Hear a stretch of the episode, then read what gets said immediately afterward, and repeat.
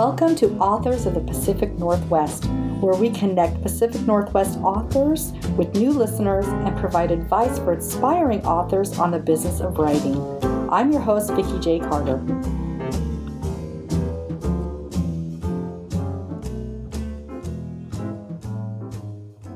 Hi there, podcast listeners. Thanks so much for coming to the podcast, the authors of the Pacific Northwest. Today I have Pat O'Neill, and I'm really excited to get Pat on the podcast because she was one of the first authors I tried to get on earlier. and we finally got scheduled. So, Pat, say hi to everyone. Hello, Vicki. Thank you for having me on the show. Oh, you bet, you bet. So, Pat, tell us um, what state do you live in in the Pacific Northwest? Well, I live in Washington. I actually live uh, just outside the state capital, Olympia. Oh, one of my favorite cities in the whole world is Olympia. I love it to death there. I used to live there for a while and had master plans to come back, um, but I think we're going to stay where we're at for now. But I have family in Olympia, so I get to go enough to visit. nice. So, Pat, um, do you have a current day job or are you living the beautiful dream of writing full time?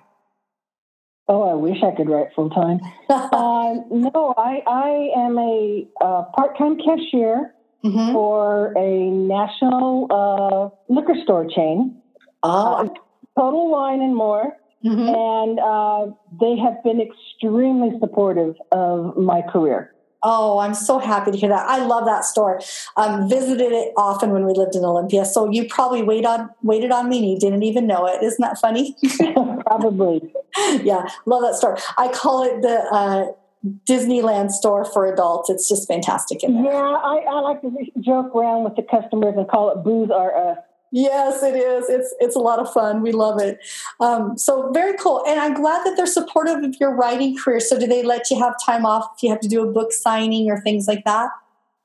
Well, it hasn't come to that. Um, you, you know, many many writers uh, when they announce that they are going to start writing to uh, have their work published, mm-hmm. might not receive the uh, support from family members mm-hmm. that uh, that they would like. I mean, uh, close relatives will maybe roll their eyes and say, "Yeah, okay, yeah. we got to do not hobby." No, the people I work with have been, "Yeah, you got another story published! Yay!" I love it. Oh, that's so great. You know what? And you're so right. There's so many of us that I'm I'm not speaking from experience. I've been fortunate to have fantastic support, but I do talk to a lot of authors, and so many stories start out with us being younger as authors. When when they you say I'm going to be a writer when I grow up, people will try to talk you out of it or say, "Hey, that's not the, a real job," you know that kind of thing. So, so so I'm so glad you have that support. That's awesome. Yay for Total Wines. we should see if they'll do Yeah, yay for Total Wines. Yeah. And, and it, having a day job pays for my editing fees. uh, exactly. Yeah, I know. I know. But it is challenging having a day job and a writing job. And it's just, it's a lot of work, isn't it? it, it is. It is. And I'm of the age where um, when the sun goes down, uh, I do too. So, hey, um, that I, is I, in our house as well. yeah. So, so I don't write in the evening. Yeah. And I just I just write in the daytime, and so I, by not working every single day, it allows me to uh, dedicate several hours to writing uh, at a time. That's so great, Pat. My husband and I were just laughing the other night because he gets up super early because he drives up north for work every single day, and so we we've gotten the habit of getting up very early, and um, we go to bed early too because our eyes just can't stay open. And um, I'm like, man, I used to be the night owl, and now I, I go to sleep yeah. thirty, and there's no way I can write that that time of night. I'm just I'm worn out. yeah, so I hear you.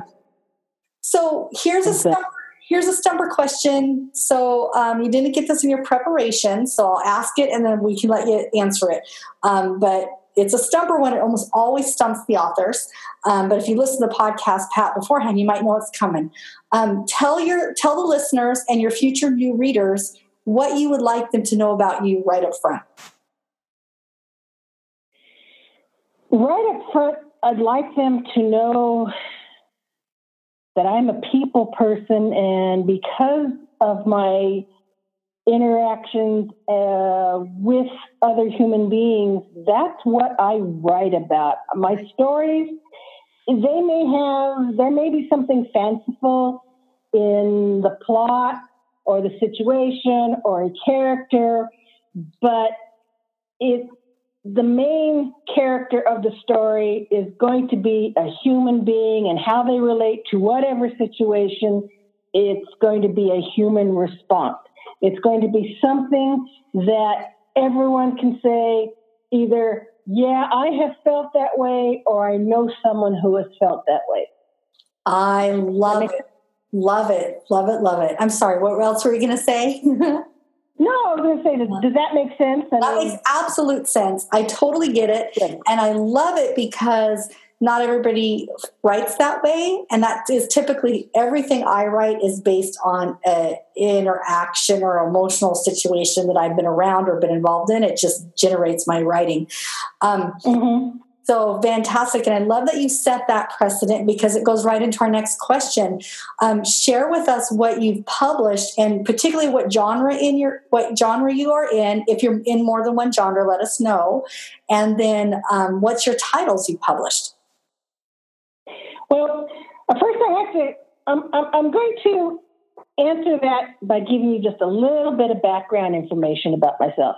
Super cool. Um, uh, two years ago, August, this upcoming August, August, I found myself out of work for the second time in two years.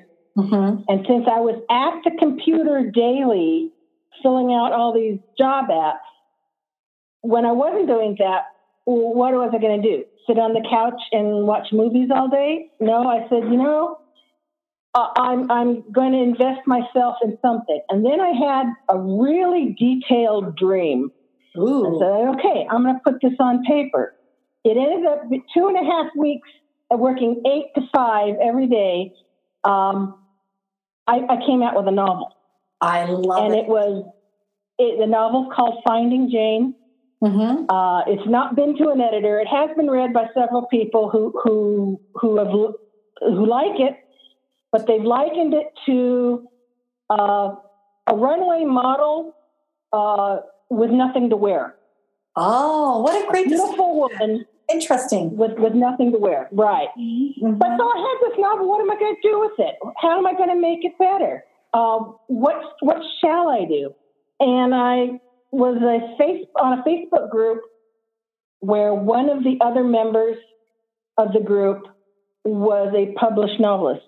Mm-hmm. So I contacted her. Her name is Santa Hine, and I asked. I explained my situation, and she referred me to a couple of other Facebook groups. Mm-hmm. Um, one in particular was the Elements of Genre, Oh, nice. I like and, that. We're going to have to get that in show notes. yeah. And uh, they, uh, I shared some of my story. Mm-hmm. Uh, they, they pointed me in other directions. And I eventually um, found out that, you know, I need more practice before I can go back and, and, and do any real editing mm-hmm. on on my novel. I need more practice writing to to become a better author. Mm-hmm. Because because if I if I if I don't know how to correct my errors, it's there's and they'll never be corrected properly. Yes, correct. So I started the short story. Okay. Uh, the short story short story was the challenge uh, that allowed me to to work on a smaller project. Mm-hmm. In my mind, every chapter of a novel is a short story in and of itself. Oh, I agree. I think the same thing. So great, great, awesome. Eh, right, and so that's so that's why um, I started writing that way. Uh, true that you didn't have the um, excuse me the uh, the luxury of being introduced to these characters through a previous chapter. So you have to you have to hook the reader to make them want to be interested in your character. You want them to stay interested in how what's going to happen to them. mm-hmm. and you want to resolve the situation at the end of the story that is going to be plausible and it's going to be satisfying, and you're going to want the reader to say, the end, I want to know what happened next. What's exactly. the next chapter? Tell me yeah. the next story. Yeah. And that's the way that's the way I go about my writing. So um, I submitted a couple of uh, short stories uh, to a uh, oh, it was enough words, one of the of words books by Scout Media, mm-hmm. and got polite rejections, which mm-hmm. didn't kill me. Uh-huh. I mean, that was that was expected. Mm-hmm. And I became friends with some people there. Um, one of them, uh, Dennis Doty, and he says, "Well, you know, I'm an editor. Why don't you send me your work, and we'll we'll see what you do." Well, another thing you have to learn, what people don't often do, is when your editor sends back your paper marked in red. Mm-hmm. It, it's the same as if you were in a college course. Mm-hmm. The reason that the teacher marked your paper all up was because this is where you needed to have things corrected to build on your strength. Mm-hmm. You need to overcome this error. And um, I learned from what he was telling me.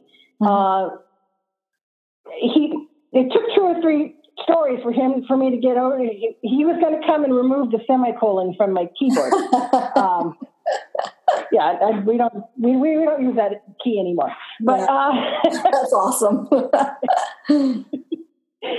so what I'm saying is is you have you have to learn from the people around you. You have to take your past lessons, your rejections. If a story has been rejected uh, two or three times, or what's the similar pattern? I mean, if, if the editors bother to come back and say, well, you know, it didn't meet our need, or you know, I, I just felt it, it didn't go too depth in it. So, what what were they trying to tell you? Learn from that lesson, make the changes, and and then can go. So, I had been writing a little less than a year. One of these stories that had been rejected previously, that Dennis then um, edited, and then I marketed it around a little bit. Finally got accepted in uh, Anthology Askew, uh, mm-hmm. Volume 4 Communications. Uh, that is by uh, another Facebook uh, group, the Rhetoric Askew, uh, Askew Publishing. And my story, Sarah Hemming, Psychic Redecorator. Oh, yeah, yeah, I know. It's, it, when they said communications, I said, "Well, I have a story about communicating with a ghost." And they said, "Well, yeah, that's communication." And so um, I, I, I've got into the thing of liking themed anthologies, mm-hmm. And so um, that one was uh, was October will be a year anniversary, followed by a story uh, called Witness Testimony which was in relationship ad ADD Vice uh, by the Zombie Pirate Publishing. Okay. And then I've had Sarah, a, a, string with the same publisher, uh, Clarendon House Publishing in uh, England. And I did uh, Flashpoint, uh, which was uh, flash fiction. Mm-hmm. I have a story called No Deed Goes Unpunished. Mm-hmm. Uh, they did one if in their books called Storm, which is all fantasy. I did one called Girl of His Dreams. Mm-hmm. That one uh, involved uh, World War II. Oh, nice. Uh, then uh, in their book um, uh, Vortex, I I did, which is a literary one. I did one called KD Rose, and that was a rodeo themed story. The one Windows, which came out in June, uh, is was children's uh, anthology, mm-hmm. and that one I did uh, called Trixie Newman. I want to be a princess. I love it. and then I have um, three more successes. Uh, Spillwords.com. uh, they on July 3rd uh, printed my story, uh, Georgia 1966, mm-hmm. which is a true story because uh, it was an adventure that my mother had, and she told me about it, and uh, I finally put it down on paper. Then I did one uh, in the Crow Literary Journal, their inaugural, inaugural issue called Pink and Gray Ash.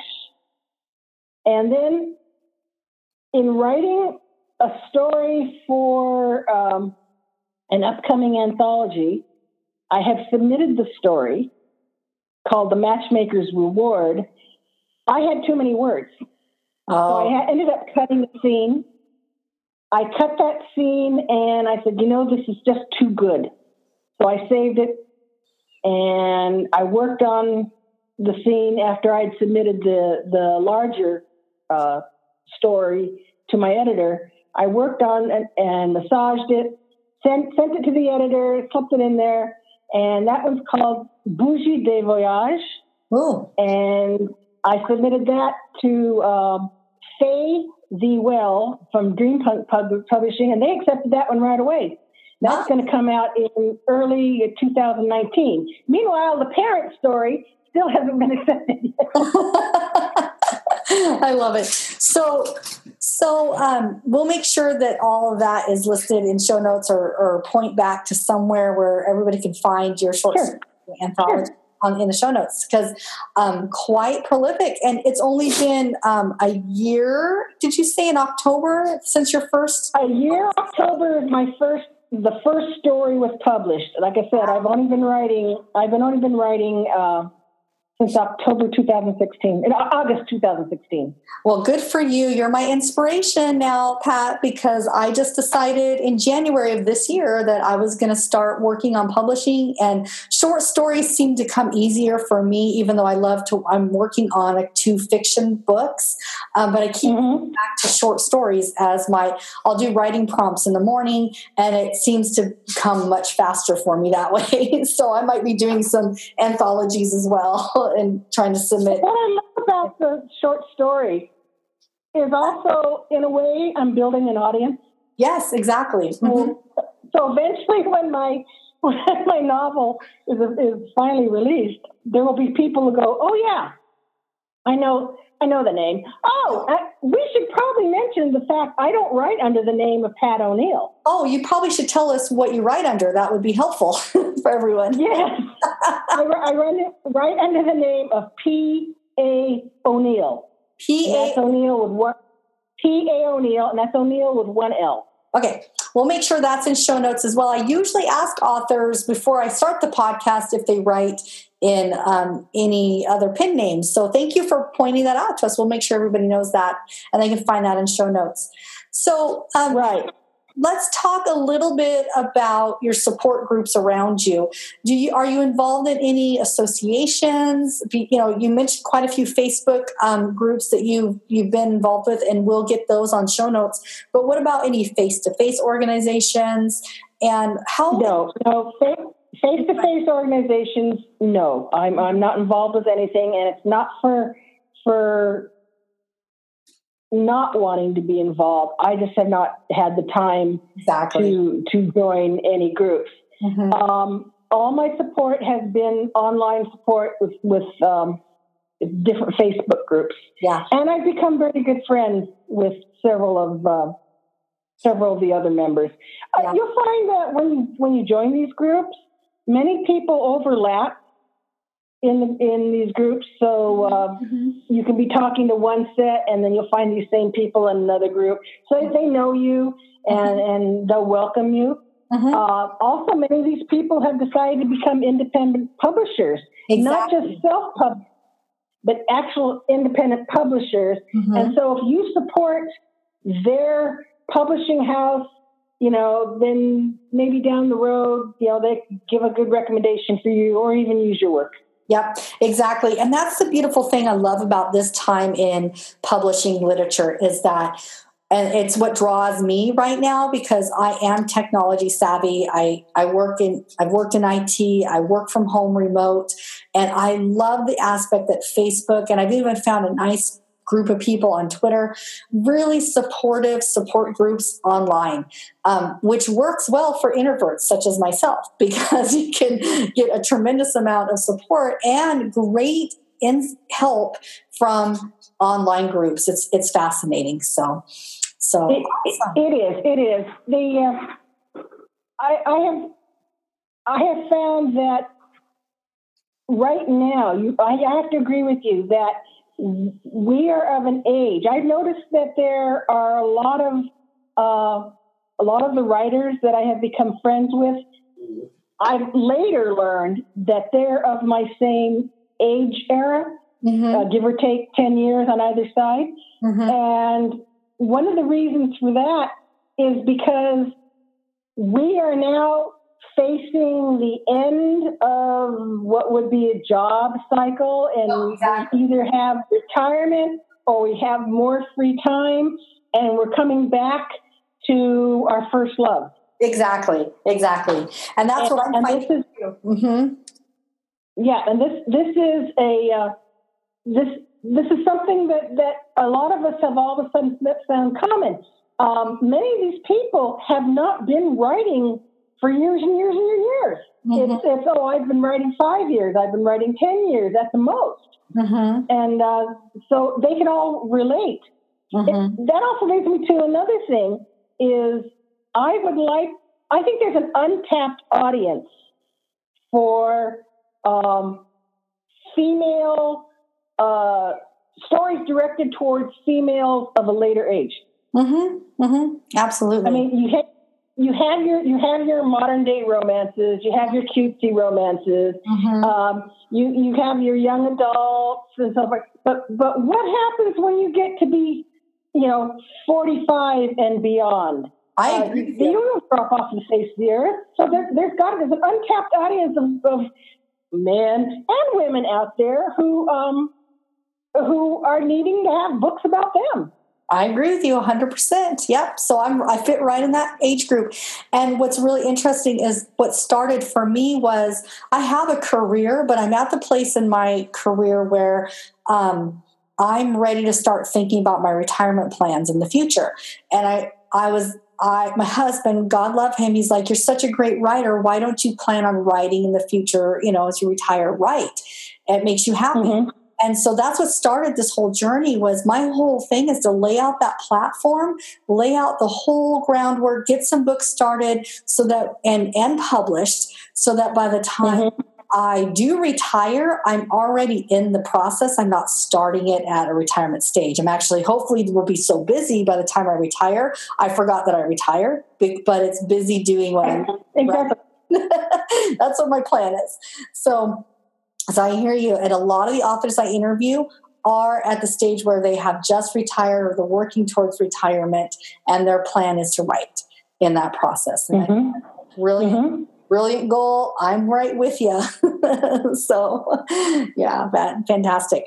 Well, let's do this. Let's set you up for the reading because I'm ready to, he- I'm just excited to hear you read. So, um, why don't you share whatever backstory you need to before you start reading about the characters or how the story came about?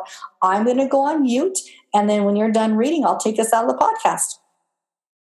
Okay. So um, I was nervous about what, what to read. And I called my sister, who has been my, my greatest support through all this. And I said, What should I read? She said, 10, I, I've been offered 10 to 15 minutes. And she says, I want you to read your first published story, Sarah Hemming, Psychic Redecorator. And I said, Well, what part?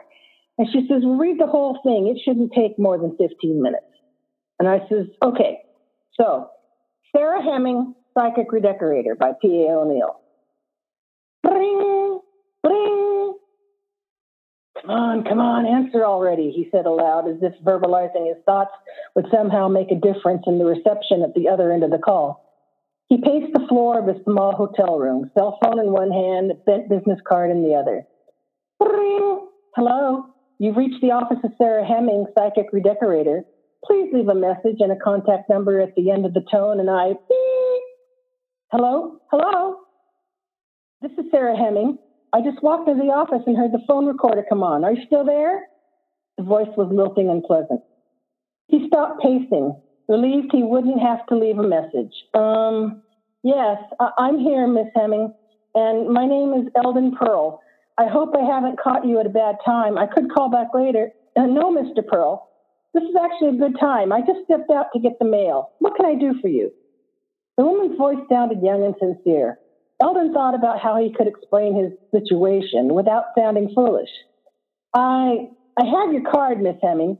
It says you are a psychic redecorator. Could you explain to me what that is you do? Sarah sighed quietly. She sat down behind a desk and hoped she wasn't speaking to a reporter from those silly magazines at the grocery checkout line. Like my card says, I'm a psychic, Mr. Pearl. Yes, but what is it that you do? I mean, it says you're a redecorator. Does that mean you specialize in gothic or spooky decorations? No, certainly not, Mr. Pearl, she replied with a touch of indignation. When places are remodeled or reno- reno- renovated, me, spirits which have existed in dormant states have a tendency to become unsettled. This can become disturbing to the living inhabitants or the workers. So that is when I'm called in to put right the psychic vibe of the building or the location. Do you comprehend what I'm saying, sir?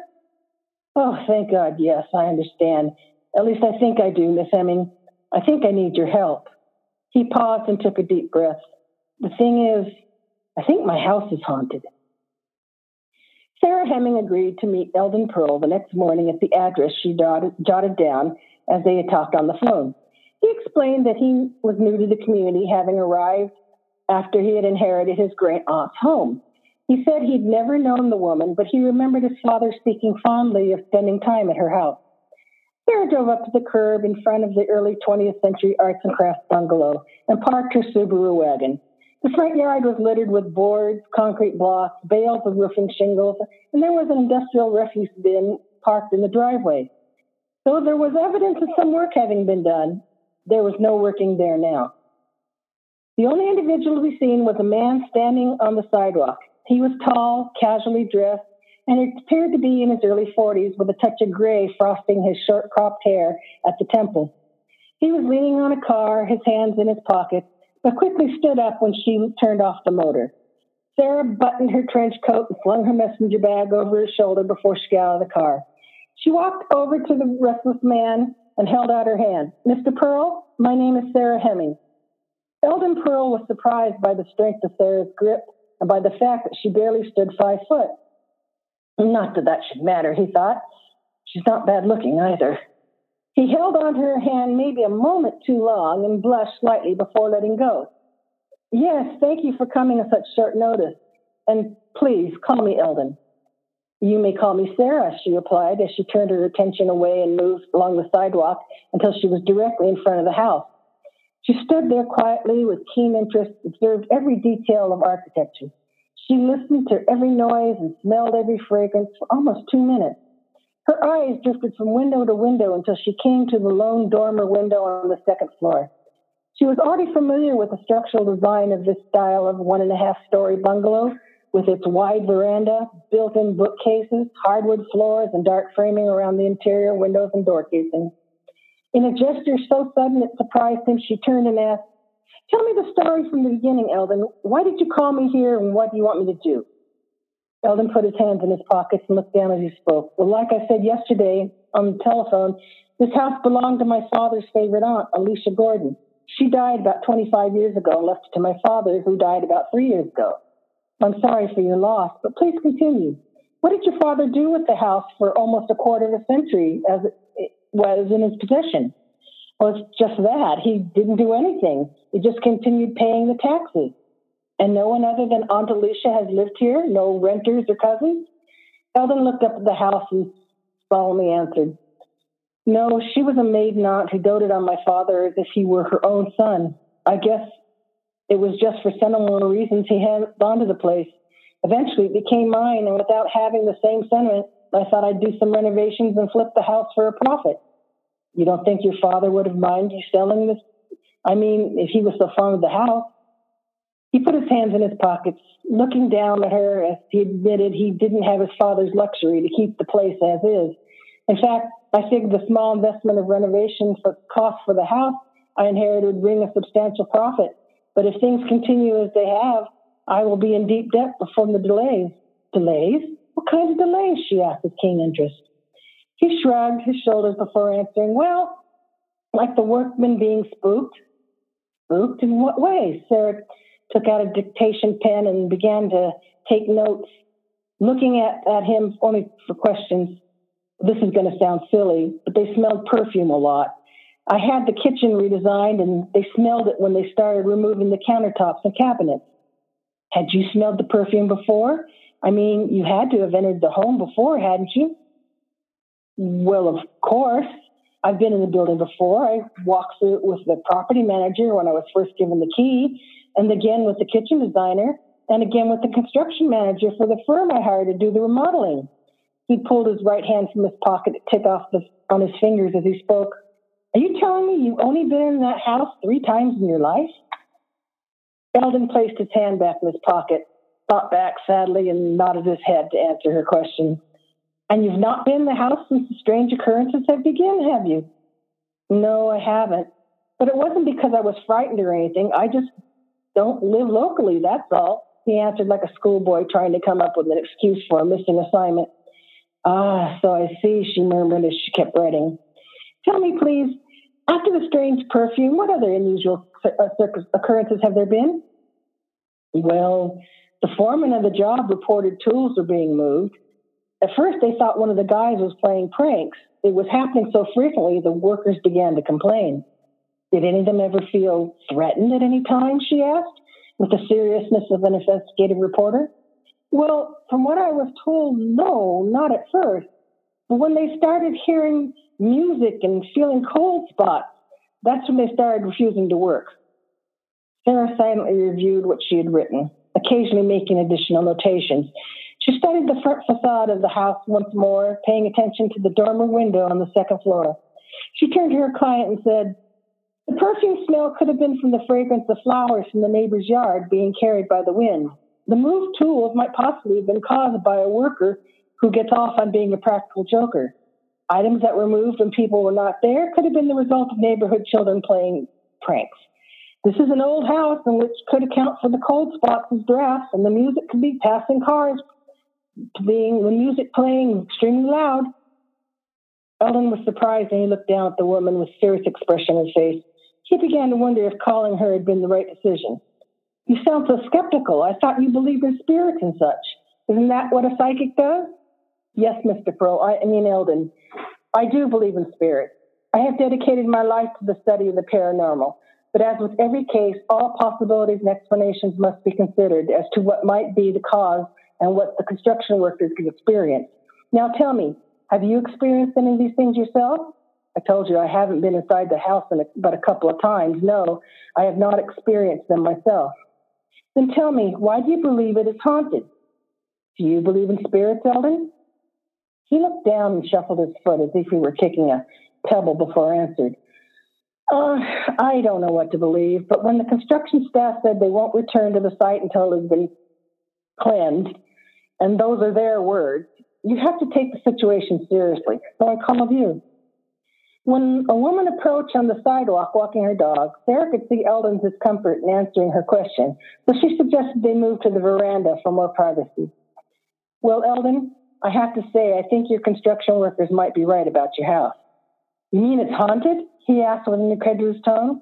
This caused the woman walking her dog to look up from where the dog had stopped to check out the tree in the median between the sidewalk and the curb. He placed a hand on Sarah's upper arm and practically whispered and lowered his face towards her. She was a ghost. Sarah placed her free hand on his and gently removed it from her arm. Yes, all indications would say that it is. Now, all we have to do is discover who the spirit is. I suggest we go inside and see if we can make contact while we still have morning light. She put her notebook away, walked to the door, and stood waiting, but nothing happened. She turned, looked back to Eldon as if he had the key and would let her in. Somehow her question snapped him out of from the fugue he had been since he realized the professional psychic had confirmed his worst suspicions.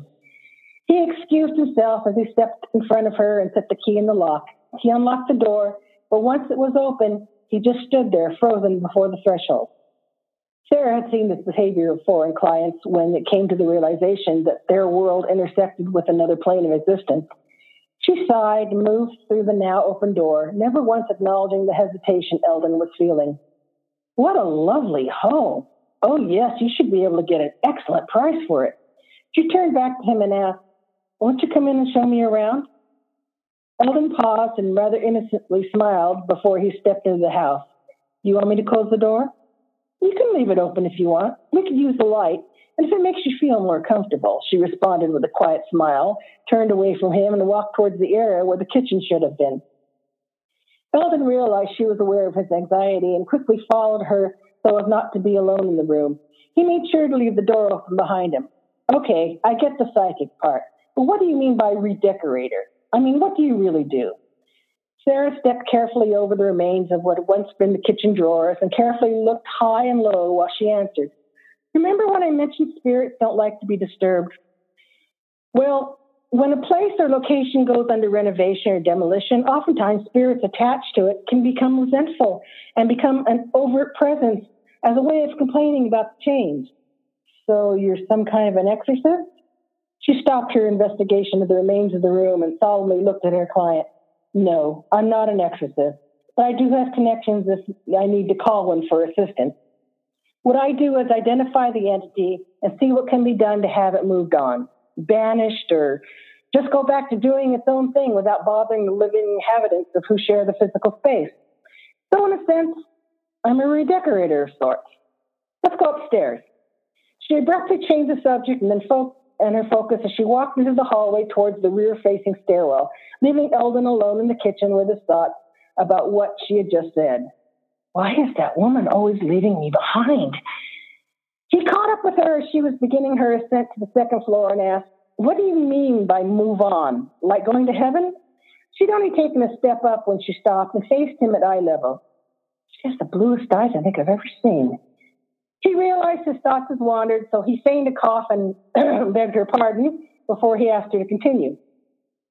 When people die, our spirits, she started. Our souls, you mean? He interjected. Well, some would say souls, yes. But our psychic energy, our spirit, so to speak, either moves on to what some refer as heaven or nirvana or even hell, I suppose. He found her voice relaxing and slowly began to come around the banister and follow her up the stairs. And if someone does not move on, they stay stuck behind in our, what, plane of existence? He asked as he ascended behind her to the second floor landing. Well, there are many kinds of spirits. The elemental spiritual remains of a person or an animal or a being of a higher order. He'd reached the landing and was now looking at her once again. Higher order? Like angels? Well, yes, but conversely, it could mean demons as well, she admitted. Demons? he exclaimed, suddenly feeling way over his head. Yes, she raised her hands and motioned palms up for him to be calm, but that's not the case here. I suspect we might be dealing with an intelligent haunting rather than a residual one, but I don't feel any trepidation or need to be concerned. Not be concerned, you say? Isn't that the type of ghost that's called a poltergeist, the kind that moves things around? Sarah put her hands on her hips and looked at him with surprise. She asked how he knew about poltergeist. I've seen the movie, he said sheepishly, admitted before he sharply turned his attention to in the bedroom and faced the front yard, the one with the dormer window that Sarah found so fascinating from outside. Do you smell something? he asked as he walked into the room. He led the way, completely forgetting any dread he might have felt before. They walked into the bedroom and stopped to look around as the dust floated on sunbeams coming through the window. Sarah looked out the window and noticed the woman with the dog had since moved on. This window is closed tight. What is it you smell? She turned to look at the man standing in the middle of the vacant room. He tilted his head as, if trying to recall a pleasant odor. I, I think it's an old fragrance. A stale smell might possibly be in the wallpaper she offered. No, no, not that kind of old. More like classic perfume. You know, the kind they sold for years at upscale department stores? In fact, it actually smells quite fresh. Don't you smell it? Yes, I do. I just wanted to know what you were experiencing. Eldon walked cautiously around, cautiously around the room until he found himself standing by the front window. I think it smells strongest here. Sarah's lips formed a smile, uh, yet tight lipped. She looked past her client and gave a slight nod to her head. She looked back at Eldon with a calm voice. That's because that's where she's standing. Like a cat whose tail had been stepped on, Eldon Pearl jumped full pace forward, or was almost past Sarah. She had give him a, she had to give him credit. He stopped and turned to face the window instead of running down the stairs. Who? Who is here? He asked quickly, trying to maintain a sense of dignity. I think she's your great aunt Alicia. Do you mind if I talk to her? Eldon shrugged his shoulders. No, no, please do whatever you have to do. Just get her to leave the house. Sarah turned away from the man whose face had turned pale in the dusty light and once again looked toward the window. Mrs. Gordon, my name is Miss Gordon, he, he exclaimed. What? She asked as she turned her attention back to the air disturbance. Miss Gordon. Aunt Alicia never married. Sarah looked back at the window. Miss Gordon, my apologies, she said as she gave a quick glance back towards her client. My name is Sarah Hemming, and I'm here with your nephew, Eldon Pearl. Mr. Pearl would like for you to leave his home and the people he has hired to fix it alone. Do you understand what I'm saying? They both stood in silence for several heartbeats as they looked towards the seemingly empty space of the window. Finally, Sarah nodded her head and turned to Eldon. Well, is that it? Is she gone? he asked with hope. Sarah looked at him and calmly said, She doesn't recognize you. She says this isn't your house and you have no right to be damaging it. Not my house. Of course it's my house. I've got a deed to prove it. Mr. Pearl, Eldon, the spirit of Miss Gordon does not recognize an earthly deed. You called her a spirit. Does that mean she knows she's dead? Can't we have a seance or something and banish her? Of course she knows she's dead, Eldon. This is an intelligent haunting, not a residual one, she replied the tone, providing instruction as well as explanation. Residual versus intelligent, I don't know what that means. A residual haunting occurs when the spirit repeats the same action over and over, like a recording on a loop. Usually they don't realize they passed away and are just doing what would have been natural in their lives. But that's not the cause of Aunt Alicia? No, because I've been able to communicate. It indicates that there's some kind of intelligence behind to be able to reason with her. If I discover her reason for being there, it might make it easier for her to see what it's time to move on. Good to know, but what do you want me to do? He asked with newfound calm. Just stay here and don't be afraid. You can even hold my hand if you want. I'm not a child. No, of course not. I just want her to know that we're together and that she can trust you like she trusts me. She turns back to the window and addressed the non presence once more. Miss Gordon, will you tell me why you're here? If you know you are dead, why are you still in this house? Once again, Sarah stood silent as she nodded her head, but eventually she offered, But Miss Gordon, this is your nephew too. His name is Eldon Pearl. Silence once again, and she turned back to the waiting men. She says she doesn't know you, that you are not her nephew. Well, no, I'm not her nephew. I'm her nephew's son. Well, she doesn't seem to know you. You said she died about 25 years ago, but judging by your age, I said you would have been you would have been born a few years before then. Yes, I was a teenager when she died, but I never had the opportunity to meet her. My parents divorced when I was a baby, and I lived with my mother. I only reconnected with my father after high school graduation. By then, he had sole possession of his property. Sarah put her hand to her chin and thought for a moment as she learned regarding three generations of the family. Finally, she said, What's your father's name? Samson. Samson Pearl, he responded with reverence in memory of the man who'd given him life. Sarah brightened up, smiled a wide smile, and held out her hand to her client. Here, take my hand. I have an idea. Eldon did as she asked, and with his right hand, he gently took her left. He gave a slight squeeze as if to indicate he was ready to face whatever was coming next. She smiled at him, turned back to address the window. Miss Gordon, are you saving this house for your nephew, Samson Pearl? Once again, Eldon looked towards the seemingly empty space front the window. This time, he felt static electricity that wasn't there before, and in his ears, a faint hum like power lines on a late summer's day. This man is your nephew's son, ma'am. This is Samson Pearl's son. His name is Eldon Pearl, and he owns the house now. Just as fast as the feeling electricity had come, it was gone, even though they were still holding hands. Also, just as fast was the sound of a violent slam. It sounded like the front door, the one they had left open when they entered the house not 20 minutes earlier. They disengaged their hands, looked at each other with an element of surprise before they cautiously went downstairs to confirm their suspicion about the door. As they walked through the demolished kitchen area, the fragrance from the bedroom above came back. Is she here, Sarah? I can smell the perfume again. Yes, she's standing in the middle of the kitchen. Here, give me your hand once more, she commanded. Taking her hand, Eldon began to feel the now familiar surge of electricity that flowed from Sarah's hand through his and up his arm towards his chest. You're angry because that I said that Samson was no longer the owner of the house, she propounded, but just as fast followed with, Wait, don't leave. I think I can explain if you let me.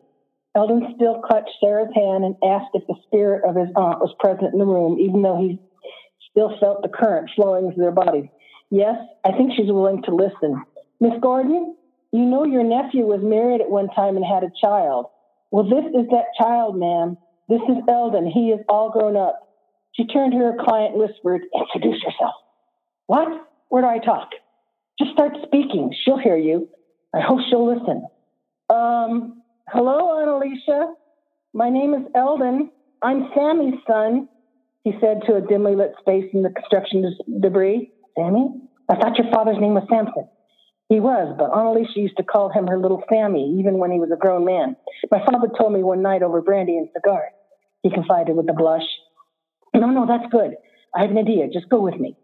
Sarah brightened with hope in her voice. Miss Gordon, we can prove Eldon here is Sammy's son if you'll let us. What are you going to do? Show her my birth certificate? I thought you said legal document, documents meant nothing to Spirit. Shh, she said, she's saying something. Yes, ma'am, I understand. Sarah turned to Eldon and took a step back away from him, yet still holding his hand. She wants you to tell her something only Sammy would know. She wants you to prove your relationship. How am I supposed to do that? Just talk. Tell me your aunt and father's story, she said in a pleasant voice, which put him at ease with each syllable he spoke. Eldon closed his eyes and spoke with quiet reverence. Well, I know that Aunt Alicia has several years older than my grandmother. In fact, she all but raised grandmother after their parents and siblings died during the influenza pan- eh, pandemic. His voice revealed a calm, not present when they were upstairs. He opened his eyes and looked directly at Sarah as he continued. Aunt Alicia's fiance was killed in the First World War, though she sort of dedicated her life to her younger sister. Well, that's awful. She must have been a very lonely woman, Sarah commented with a sense of empathy. Well, I'm sure she was when my grandmother married, but when my father was born, she turned all her attention to him. In fact, when the Second World War arrived and and my grandfather was sent overseas. My grandmother stayed in the city to work in a factory, and my father was sent to live here with Aunt Alicia. Eldon spoke not to the spirit in the air with the still present fragrance, but to Sarah alone. He felt a peace watching her face as he retold the private family story. He knew that both he and the spirit of the late aunt were safe with this woman who looked up at him as if he were the only being on earth. So your father spent several years living here with his aunt? I bet that was hard when the war is over and Sammy moved back with his mother, right? Yes. How did you know? Because your aunt has moved next to you. I can see both love and pain in her face as you tell their story. Please continue. What happened after the war? Eldon was surprised about how calm he felt when Sarah revealed the location of the spirit. My grandmother had established a home for herself in the city after the war. She did ask for her son to come back to live with her. Father said he remembered the expression on Aunt Alicia's face as they drove away. He knew her heart was breaking as much as his, for you see, he wasn't much more than a toddler when he moved here, and almost five years later, Aunt Alicia had become more than a foster mother, than more than just expanded extended family. My grandmother wasn't heartless, though. She recognized the bond between her son and her sister and made sure to spend all their holidays here eventually sending Sammy to live the entire summer with vacations with Alicia. Grandmother, I guess, had changed too during the war. She met a man, a veteran in fact, and went from being a war widow to a new wife. Father told me his stepfather was a fair man and tried to include him in the new family they had started, but the only place he ever felt home was here with his Aunt Alicia. Eldon's eyes had moistened when, as he finished speaking, realized how the story was close to his own in the absence of his father in his young life. Sarah smiled sweetly and gave his hand a squeeze, but her attention moved past him to the aura that was now just over his shoulder. She nodded her head and she acknowledged some unheard instructions.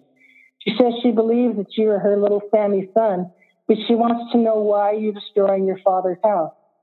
I'm not destroying it, Aunt Alicia, Eldon declared to the air above Sarah's hair, head, and then, with a newfound strength, added that he was improving it. She says she's here to make sure that there will always be a place for Sammy to live. But Aunt Alicia, he pleaded, my father cannot live here. Sammy is dead. The air grew cold in the kitchen area, and the fragrance they had smelled disappeared. Eldon looked down at Sarah, who confirmed Aunt Alicia was no longer present. They let go of their hands. What do we do now? He asked with a touch of, dis- of disappointment. We wait, I guess. Waiting is the one thing I can't afford to do, he said in a defeated tone. She shrugged and they turned to the living room to make their exit. But as they got close to the middle of the room, the air once more held the familiar essence. They stopped at the front door as the front door creaked and slowly began to open. They expected someone, possibly one of the construction workers, to be on the other side, but there was no one, just empty porch and a view of the yard and the sidewalk beyond. Eldon extinct, extinct, instinctively reached for Sarah, Sarah's hand, hoping once more for the now accustomed flow of electrical current, which would confirm the presence had returned. Miss Gordon, I'm sorry if what your grandnephew has said has troubled you, but yes, his father, Samson Pearl, died recently and left his house to Eldon here. Sammy loved this house. He even kept it just as it was because of the wonderful memories of his time here. But his time with you, ma'am, Eldon doesn't want to destroy it. In fact, he wants to improve it. That's right, Aunt Alicia. This is a good house, and there are lots of love in this house. But in its present condition, if it's not improved, there will not be a house left to love. I want to make this a house a family can once again feel safe and loved in. He spoke to the scented air.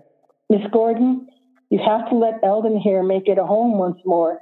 You have to let him and his workmen make the changes needed for it to be a home for many, many years to come. She pleaded, Ma'am, if you want to be with your nephew to see if he is safe, you have to move on to the other side where he is. They stood there in silence for what like seemed like ages. Sarah, still holding Eldon's hand, looked up to see if the hope she felt was reflected in his face as well. Before she could speak, the front door once again closed on its own, but this time with a gentle sway, as opposed to the previous slam. They both turned their attention to the door, but it was Eldon who asked if it was all over. I don't smell her perfume anymore. Do you? I don't sense your aura anymore. Do you? asked him. Hello? and she asked him after this little scan of the confines of the living room. Eldon raised his hand that was holding hers and realized the flow had ceased, and all that he felt was her small, warm hand in his. He blushed and let go, walked over the door, opened it, and let them both out on the now still house. They exited the veranda and went down the steps, moved onto a path before either of them dared to speak. The sun was high in the sky and shone brightly on the cars parked on them. Do you think it's over? I mean, do you think she's gone? It's safe to bring the workers back? He asked in apprehension and hope.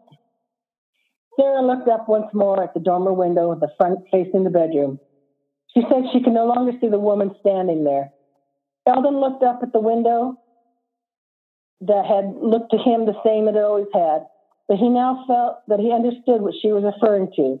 I suppose you'll be sending me a bill for this morning's activities. Yes, I suppose I will, she acknowledged as she looked up at him and smiled. Oh, here, she added as she reached into her messenger bag. If your crew gets to the feeling anxious again, then give them this and tell them to burn it while they work. The smell of it has a tendency to calm the nerves and is said to keep the bad spirits away. What is it? he asked as he put the small bundle of dried herbs in his pocket. It's sage. Some believe it helps to spiritually cleanse the air. But you said you thought she was gone. I do, but sometimes others need a little more insurance, she said with a quiet laugh. Eldon Pearl looked down at the face he found so attractive the first moment he saw it. He wished he could spend more time with her. He wanted to tell her how he admired her confidence and competence and how she made him feel safe and comfortable when he shared the family story. They both stood there, each waiting for each other to, for the first one to say goodbye. I need to get back to my office and see if I have another case waiting, she said. She shook her hand. She, he shook her hand, and although she didn't want to let go, she he did. Self-conscious, he put his hands back in his pockets and watched her go back to the car. Sarah Hemming had said goodbye to the tall man with the touch of gray at the temples, the easy smile that came whenever he blushed, the stammer whenever he was nervous. She reached the driver's side of the car, but as she touched the handle, she stopped and called back to her client, who was standing in almost the same spot where she had first seen him, with his hand still in his pocket. By the way, you never told me how you got hold of my card. Well, that's funny you should ask, he quipped as he was started walking toward her car, pleased that he had yet another opportunity to talk to the woman he found so intriguing. If you let me take you to lunch, I'll tell you the whole story. Sarah smiled, made sure her, made sure her car door was still locked before she joined him once again on the sidewalk in front of the no longer haunted house. She looked up at his smiling face and thought to herself, if things went right, went right, she would be delivering the bill in person. The end. Bravo, Pat. I loved it. Fantastic story. I loved it very much. So, listeners, if you loved Pat's story, we'll make sure that um, in the show notes that we'll have all of her other connections so you can find some more from her. And Pat, so much for being thanks so much for being here on the podcast. Thank you very much, Vicki. it, was, it was fun. It was fun. And one final note, podcast listeners, as we're heading into the month of October, I wanted to share with you an opportunity if you live in the Lower Columbia region. The Lower Columbia College Salal Review is going to be accepting submissions for literary pieces in their um, 19. So if you're interested and you're in participating and you live in the Lower Columbia region, check out the show note. And if you're one of the lucky ones that gets a literary piece in the Salal Review, I'll have you on the podcast this summer. So stay in touch with me in social media. You come back next week to listen to another author on the podcast. Thank you for listening to the podcast. We hoped you loved hearing from the author as much as we did. If you did enjoy the author, make sure you find them on social media. Buy their book and write a review. Are you a published author and would like to be featured on the podcast? Visit us at our website to learn more. You can help support the production of this podcast by following us on Facebook, Instagram, and Twitter. Share the podcast with your friends. And most importantly, become a supporter. Supporters receive monthly bonus podcasts and a newsletter filled with tips from our authors. To find out more how to become a supporter, visit our website. And finally, I hope you always remember to enjoy the journey. Until next week, this is Vicki J. Carter saying goodbye.